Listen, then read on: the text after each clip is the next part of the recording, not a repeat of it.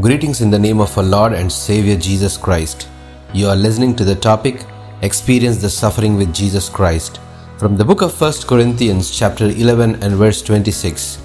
For whenever you eat this bread and drink this cup, you proclaim the Lord's death until he comes.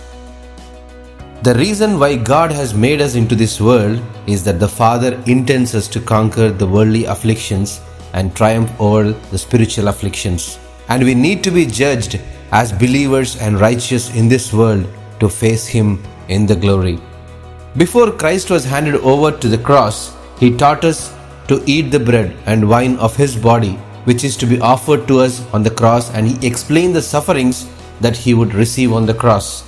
We must remember the death and suffering of Christ when we partake in the Lord's table. Whoever eats my flesh and drinks my blood remains in me, and I in him, which was written in John chapter 6 and 56. This is when we are in him and he is in us. The experience of participating in the Lord's table will be justified as believers and be able to reach him to heaven.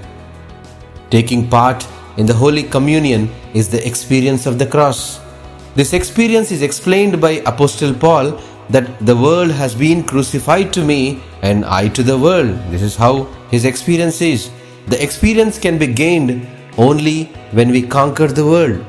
We need to live a godly life, which means the worldly life must be transformed into immortal life, that is, the death of the worldly life and the enjoyment of heavenly life.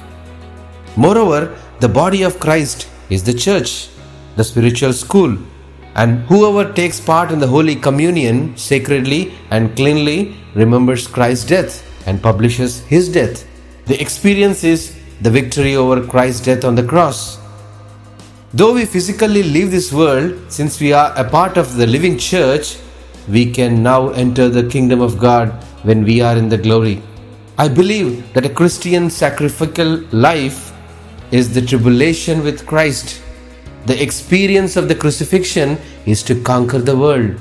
The life that takes part in the Holy Communion, commemorating Christ's death and proclaiming His death, is alike to Christ. God bless this word. Amen.